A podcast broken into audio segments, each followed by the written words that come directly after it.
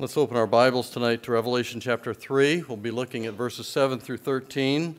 The sixth church tonight is our study, the church at Philadelphia, as we begin our study in the book of Revelation. On the seven churches of Asia Minor, just uh, we did a little uh, title for each church, a little um, description. Ephesus was a church that was busy but cold. Smyrna was faithful in persecution. Pergamos was tolerant of sin. Thyatira was busy working but easily seduced. Sardis was on the verge of dying. And tonight, Philadelphia, the two words that we'll pick for them are enduring and evangelizing. They were faithful as they stood for Christ and they were uh, desiring to get the gospel out to others. They were obedient, faithful and obedient, enduring and evangelizing. Let's read verses 7 through 13. And to the angel of the church in Philadelphia write These things saith he that is holy, he that is true, he that hath the key of David, he that openeth and no man shutteth, and shutteth and no man openeth. I know thy works. Behold, I have set before thee an open door, and no man can shut it. For thou hast a little strength, and hast kept my word, and hast not denied my name. Behold, I will make them of the synagogue of Satan, which say they are Jews and are not, but do lie. Behold, I will make them to come and worship before thy feet, and to know that I have loved thee, because thou hast kept the word of my patience. I also will keep thee from the hour of temptation, which shall come upon all the world to try them that dwell upon the earth. Behold, I come quickly. Hold that fast which thou hast, that no man take thy crown.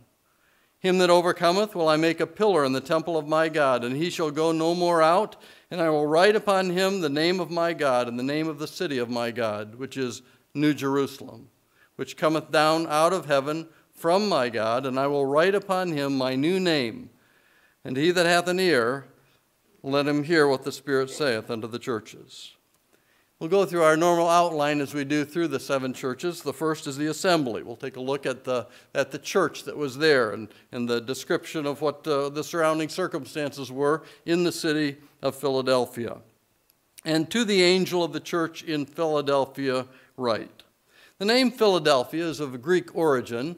It comes from two words, philos, which means to love, a brotherly love and affection, and then adelphos, which is brother. And so we have that. It was founded in 140 BC by Attalus II, who was nicknamed Philadelphus because he loved his brother who succeeded him as king of Pergamus. Now, many of you have driven through the city of Philadelphia in Pennsylvania, and you've driven the roads there, and uh, you wonder how it got that name as, as you go through the traffic there. But uh, uh, that was William Penn, who actually founded and named the city. Interestingly enough, he envisioned it as a place of religious liberty, and so he named it that. Well, this is the seventh and final use of the word brotherly love in the New Testament. It's only, it's here, only, only in this place is it used as a noun. One of the seven usages is Hebrews chapter 13 and verse 1 let brotherly love continue. It's interesting, he, said, he doesn't say let it start, God is the one who develops that love for the brethren that we should have, but we're to let it continue. It's a normal response of, of one believer to another. Brotherly love should be the hallmark of every Christian. John wrote in John 13 35, By this all men shall all men know that ye are my disciples, if ye have love one to another. You look across Christianity today and you wonder, where the brotherly love is. Let it flow from you. Maybe you will be the start of a new movement where the, the world can see the church and say, that's a place where they love each other. The location of Philadelphia was on 28 miles southeast of Sardis. That was the last church we looked at. It was located in a fertile valley about 900 feet up the, uh, to a plateau that was about 2,500 feet. The area was rich in agriculture. The, the, the soil was volcanic, and it was very good, especially in, in vineyards uh, growing grapes. Consequently, the people there grew a lot of grapes, they made a lot of wine, and they worshiped Dionysius, the goddess or the god of wine. Throughout history, there's been a strong remnant of believers in the city, even under Turkish rule. Most of them fled to Greece during World War I. Today, uh, the, the city is called Alaşehir. Uh, it's uh, prone, uh, an area that's prone to earthquakes. The city has been leveled by earthquakes several times in history. They've had 18 earthquakes in Alaşehir in the last 365 days. That is our current calendar. The 7.8 magnitude quake that was in the news on February 6th was in south central Turkey, just above the Syrian border. Sardis in Philadelphia, if you remember, Sardis was de- uh, destroyed in 17 AD by an earthquake. Philadelphia also was. Pliny the Elder called that quake the greatest earthquake in human memory. It's essentially, it essentially destroyed all of the cities in Asia Minor, the area now known as Western Turkey. The church was faithful.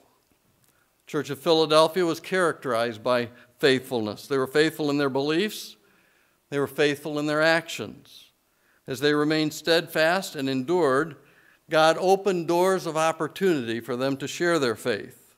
And that's why we have that label on the church enduring and evangelizing. Both are vital. Both are necessary in a healthy church. They're necessary in a healthy life. You need to be enduring in your Christian walk. You need to stand firm. And you also need to be evangelizing. You need to look for open doors that God has in your life where you can share the gospel. We come now to the second point the appearance of Christ.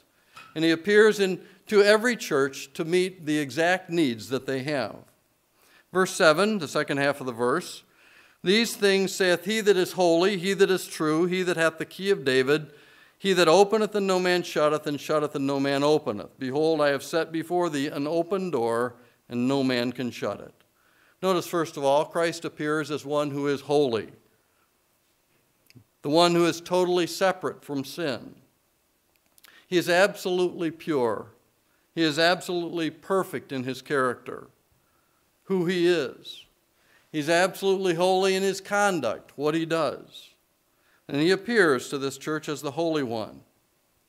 He wants his church to be holy. When he saved you, he sanctified you. He cleansed you from all your sins. He took them all away.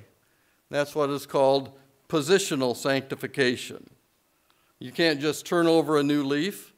When you were saved, God imputed Christ's righteousness to your account. What a wonderful thing to consider the sanctification, the cleansing we have because of Christ. The one who is holy has made us holy.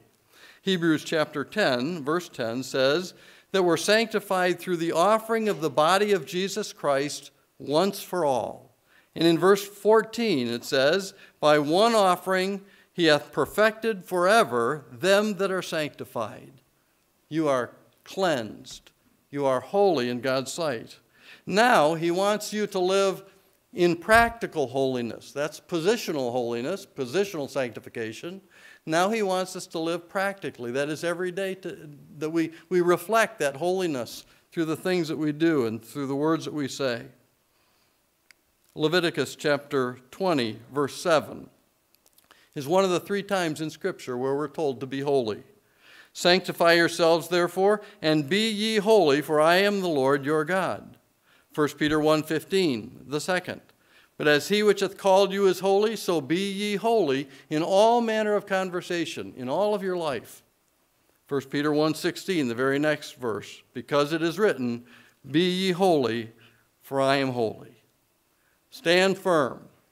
Don't change your doctrinal beliefs. Keep living holy lives. He is also true. The church in Philadelphia some there were calling themselves Jews, but they weren't really Jews. Uh, they were Israelites by birth, but not the new birth. They were unbelieving Jews. And so Jesus was talking about true faith. In Revelation 3 9, he says that they lie, these who said they were Jews and are not. Again, they were, they were religious but lost. There are a lot of lies being told today. Some lies are told by well meaning pastors. They want to tell what people want to hear. Paul warned Timothy in 2 Timothy 4 3 that the people would not endure sound doctrine toward the end times. He said they would heap to themselves teachers having itching ears. It's not the teachers who have itching ears, it's the people in church. They want their ears tickled. And some pastors will tell lies just so that they'll be happy. I hear lies from polit- politicians. Don't you wish when a person lied, their nose would grow like Pinocchio's? Be much easier to know who to vote for, who's being truthful. I hear lies from people who are supposed to be educators. I'm so glad that we can come to the Word of God and find out what is true. You can trust Him. Titus 1 2 says that God cannot lie. You can be certain someday everything that everyone has ever said will be brought to the test. Every lie will be exposed. Romans 2:16 says, "In the day when God shall judge the secrets of men by Jesus Christ according to my gospel." So Jesus appeared to the one to, uh, to the church in Philadelphia as the one who is holy, as the one who is true. The third thing he reveals himself as, he is authoritative. We see that in that phrase, he has the key of David. Keys, I'm told, were worn on the shoulders in biblical times. They indicated that that person had a right to open a door. In Isaiah 22 and verse 22, we have a reference to Eliakim. And Eliakim in this verse is an antitype, that is, a type that preceded the true type. And I read, And the key of the house of David will I lay upon his shoulder. So he shall open, and none shall shut, and he shall shut, and none shall open. And today, Jesus Christ is the one who sits on the throne of David. He has the key of David. He's the one who opens doors and shuts them. In Luke chapter 1, verse 31, remember the angel told Mary, Thou shalt conceive in thy womb and bring forth a son, and shall call his name Jesus. He shall be great and shall be called the Son of the Highest, and the Lord God shall give unto him the throne of his father David. God was opening this door for the church in Philadelphia. Behold, verse 8, I have set before thee an open door, and no man can shut it. I'm so grateful that when God opens doors, we can go through them. No one will stand in his way of an open door. That gives us great confidence in his will. God often shows us his will through open and closed doors. Maybe some of you can remember asking that girl to marry you. That first one, you thought she was the most beautiful girl in all the world, and she said no. And you said, I thought this was going to, you know, this was going to work out. But the door was closed. And a lot of times they'll say, well, it's not God's will for us. And, and that's tough to take. But God opens doors. And He shows us His will through opened and closed doors. He, that gives us confidence also in His work. Some, someone might say, you can't go to that place and witness for Christ. That's a closed country, that's a closed door. Well, you can if God opens the door. And we've seen it time and time again. God opens doors in your own life because of his authority, we must learn to depend on the one who has the keys of David. He'll open the doors for us. He's still holy. As he revealed himself to this church at Philadelphia, he's still true. He still has the authority to do whatever he pleases. Third point is his approval. How does he approve of what this church is doing? It's a familiar phrase now. In verse 8, we read, I know thy works. He said it of, of all the churches so far. There's in verse 8 a commendation, verse 9, a justification, verse 10, a promise. The commendation, they were commended for their strength. Thou hast a little strength. Now, if somebody told me that, I would be offended. I want, I want them to see that I have a lot of strength. Well, don't despise this word little. You go through the Bible and find out how many times God used little things. Zacchaeus was a little man, but in God's sight, he was great. He made the right choices. The disciples are referred to as a little flock in Luke 12 32. Fear not, little flock, for it is your Father's good pleasure to give you the kingdom. Perhaps this church was few in number, but like Gideon's faithful few, God can do great things. Don't measure the success of a ministry by its size. Little is much when God is in it. Don't measure, don't limit your life. If you have a little strength, God gave it to you, that's enough. Maybe they were not strong physically, but there was some strength. And with every ounce of strength that God gives you, we have enough to be obedient to serve Him. Don't think because you're not able to do what you once did that you're limited in any way to accomplish what God wants you to do in your life. God, which worketh in you, Philippians 2:13, both to will and to do of his good pleasure. God can do great things when you place your little strength in his hands. They were commended because of their obedience. The, second, the next section in verse 8 Thou hast kept my word. They kept God, God's word in their minds, they were reading it, they were hearing it preached. They were, there is a listening today that doesn't hear. They kept it in their hearts by faith, believing this message to be the very Word of God. There's acknowledging today that doesn't really believe. They kept it in their lives by application. They obeyed the Word. There's a Christianity today that has no power. These were church members in Philadelphia who were genuine.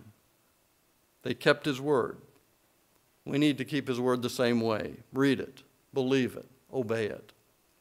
They were commended for their loyalty. Thou hast not denied my name, verse 8. It's possible to deny Christ in many different ways. Some deny him in word. P- Peter said it out loud I never knew him. Can you imagine? This disciple who followed Christ denying him, I never knew him. Some people deny him by not saying anything. Everybody at work thinks, uh, is, are they a Christian or not? You've never said anything about the Lord. Have the opportunity. When you have the opportunity, speak up. Some deny him in action. Do the things that you do prove your faith? James says, Show me thy faith without thy works, and I will show thee my faith by my works. Some deny him in their heart. Thomas said, Unless I see his hands and side, I will not believe. These believers in Philadelphia did not deny Christ. They remained loyal to him no matter what happened. What a great word of approval that Jesus gave this church. I would have liked to have been there. Out of all the churches that we've looked at, I'd want to be a member of the church at Philadelphia. They had a little strength, but what little they had, they used it for Christ. They kept his word. They didn't deny his name. And Jesus approved them with this commendation. Now he'll justify them by defending them. And that's in verse 9, the justification. In fact, he says those who are lying about their relationship with Christ will one day submit and prove that God is the one who loved this true church. Behold, verse 9, I will make them of the synagogue of Satan, which say they are Jews and are not, but do lie. Behold, I will make them to come and worship before thy feet, and to know that I have loved thee. They were, these people, racially, culturally, ceremonially Jews, but religiously, as I said, they were lost. And they, they opposed the Christian church. Jesus said that they were of the synagogue, that's a Jewish term where the Jews would meet, but they are of the synagogue of Satan. How then would this church be justified in Philadelphia? When would the truth come to light? Jesus said, I will make them come and worship before thy feet and know that I have loved thee. Bowing at the feet of these believers would show a submission. They would be doing this outward sign, acknowledging that they had been wrong. And the Christians in Philadelphia were true believers.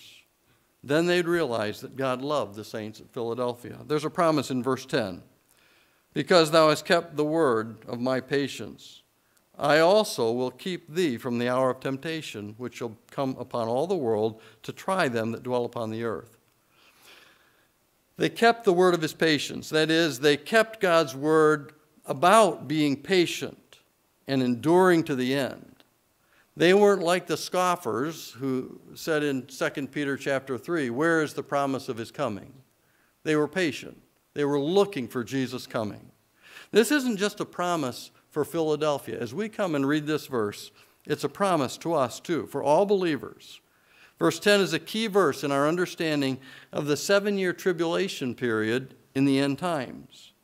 The tribulation here, the hour of temptation or testing, is universal. Notice what it says, which shall come upon all the earth. This tribulation, not just one area, one local place that's going, undergoing some difficult times. This will be worldwide. It's not, it is limited to a time. Notice it's called the hour of temptation. There will be a time limit, seven years. It will come to an end. And notice keeping them from the hour of trial. That means not allowing them to go through that tribulation. In 1 John 17 15, Jesus prayed that God would completely keep his disciples from the evil one. That was the prayer uh, the high priestly prayer of Jesus. And the same words are used here keep them completely away from something that as believers won't be here during the tribulation time. This is where we usually have point number four. That's an admonition. But there are two churches that were not admonished. Philadelphia is one of them, Smyrna was the other. There are only two churches that weren't corrected. So we'll move right to the appeal. Verse 11 Behold, I come quickly. Hold fast which thou hast, that no man take thy crown. The appeal is to hold fast. Hold securely what you have. Don't surrender any ground. Guard the truth that's been given to you. The motivation behind that appeal, why? Because Christ is coming. Three times in the Bible we read this phrase, behold, I come quickly. Here in Revelation 3:11, hold fast which thou hast, that no man take thy crown. We see it again twice in Revelation 22, once in verse 7 and once in verse 12, where he says again, Behold, I come quickly. Blessed is he that keepeth the sayings of the prophecy of this book. Revelation 22, 12, Behold, I come quickly, and my reward is with me to give every man according to his work, what his work shall be. When you know that there is an end in sight, when you know that Jesus indeed is coming, you can hold on just a little bit longer. In 1952, Florence Chadwick stepped into the waters of the Pacific Ocean just off Catalina Island. She was determined to swim to the, to, to the mainland, to California, and she'd already been the first woman to swim the English Channel both ways. Now, the English Channel is 21 miles across. It took her 16 hours. The, in, from Catalina to, to California, it's only 12, a little over 12 miles. And so she should be able to do this. The weather was foggy, it was chilly, and she could hardly see the boats that were crossing with her. She swam for 15 hours and then she begged to be taken out of the water. Her mother was in a boat alongside, and she told her, You're close, you can make it. Finally, physically, emotionally exhausted, she stopped swimming, and they pulled her out. It wasn't until she was on the boat that she discovered the shore was less than half a mile away. At the news conference the next day, she said, All I could see was the fog. I think if I could have seen the shore, I would have made it. Christian, don't grow weary in well doing. The misty fog of life may hide heaven's shore, but it's there. Behold, I come quickly. He's coming again. Do you believe it? Believing that truth will help you live a life that pleases God. 2 Peter 3:11 Seeing then that all these things shall be dissolved, what manner of persons ought ye to be in all holy conversation and godliness.